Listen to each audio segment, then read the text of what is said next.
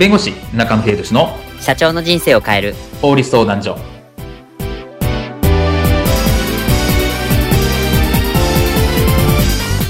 こんにちは弁護士の中野秀俊です。こんにちはアシスタントの堀内隆です。この番組は IT 専門の弁護士中野秀俊がこれはすぐに使える法律主に企業法務の知識を分かりやすくそしてちょっとコミカルにお伝えする番組です。よろしくお願いいたします無断録音は NGOK 裁判に使えるのか音声の録音についてお話を伺いたいと思います。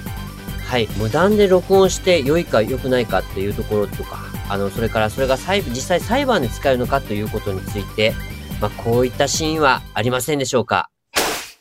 社長私たちを訴えている某悪徳業者から会話の音声を入手しましたよ。おおそれはでかした。いやー、社長、音声聞いたんですけど、これ、間違いなく先方が企んでましたね。やっぱりそうかあいつらめこれで私たちも、あの、身の潔白が証明できますね。そうだなそういえば俺もな音声を入手したんだよえ、そうなんですか？そうこれだアイドル丸山丸美のプライベートでうーんなことの盗聴音声だそれ、犯罪や。今回のケースはですね、録音行為、まあ、録音したものが、えー裁判や使えるかどうかというところなんですが、まあ、まずそもそもこの、まあ、録音、会話の音声を入手したっていうところで、まあ、この録音すること自体、この、まあ、無断の録音とかっていうケースかもしれないんですけど、こういったのって、まあ、法律に違反するとかそういったことってないのでしょうか？あの、録音自体はですね、違法ではないんですね。でこれは例えば打ち合わせの時に相手に許可を得ずに録音をするとか、はい。そのこと自体は別に、あの、違法ではないんです。ああ、あの、なんかよくね、こう、盗聴するとかっていう、なんかちょっと犯罪、ね、まがいみたいなことみたいな想定されるんですけど、例えば本当の、例えばどっかの会話、公共の場での会話を、いわゆる音声録音機、レコーダーみたいなので、録音すること自体は、何も問題はないということでしょうか。あそうですね。もちろん、盗聴とかってなると、勝手に住居入ったら住居侵入になりますし、はい電波を盗聴するというのは電波法とかいろんなところで問題になるんですけど、はい。まあ、例えばその、えっと、打ち合わせの会話はい。を相手に打ち合わせで録音するとか、うん。そういったものに関しては全然問題がないという形ですね。公共の場では、こう、なんかこう、音声取られるっていうことがあるっていうことも前提にした方がいいのかもしれないですよね、それって。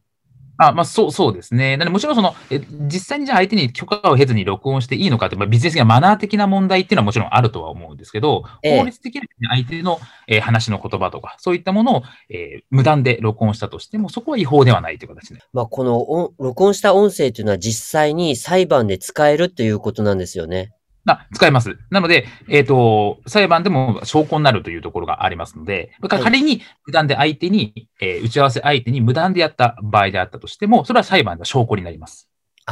なるほど。ちなみに、その裁判で使えないケースっていうのはどういったケースでしょうか？例えばです、あの、まあ、あの、があの音質っていうんですね。音質が悪い場合とかって、聞き取れない場合っていうのは当然証拠にならないですし、はい。例えばなんかこう、お脅してっていうんですかね、音声、うん喋れみたいな。ことを脅してるので、例えばまあ分かりやすく言うと、首元にナイフを突きつけてですね、こういうことを喋れみたいな。ことを言われて、えー録音させられたとか、まあはい。極端なこと、まあそういう脅しをかけられて、証拠を作るために音声を吹き込まれちゃったみたいな。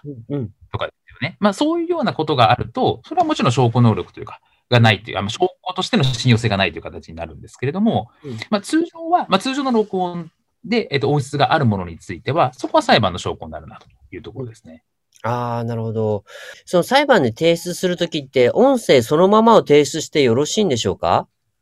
そうですね。あのままず音声自体は当然提出するんですけど、あとはですね、翻訳といって文字起こしが必要なんですね。翻訳ですか？なので、文字起こしをしていただく必要があって、はい。で、これは、えっと、裁判所はしてくれないんですよ。な。ので、証拠を提出する側が文字起こしをする。まあ自分でやってもいいですし、あの文字起こしの業者がいるので、音声とですね、あの翻訳文を一緒に提出するということが必要になります。うんうんうんうんうんなるほど。あの、音声だけではなく、ちゃんと文字起こしをして、その文面に残すことが必要なんですね。そうですね。あの、裁判官もあの音声で聞くと、まあ、めんどくさいというかですね、手間がかかるので、やっぱり文字化してそれを読みたいっていうのがあるので、必ず音声と翻訳文、文字起こし文も両方提出という形になりますね。なるほど。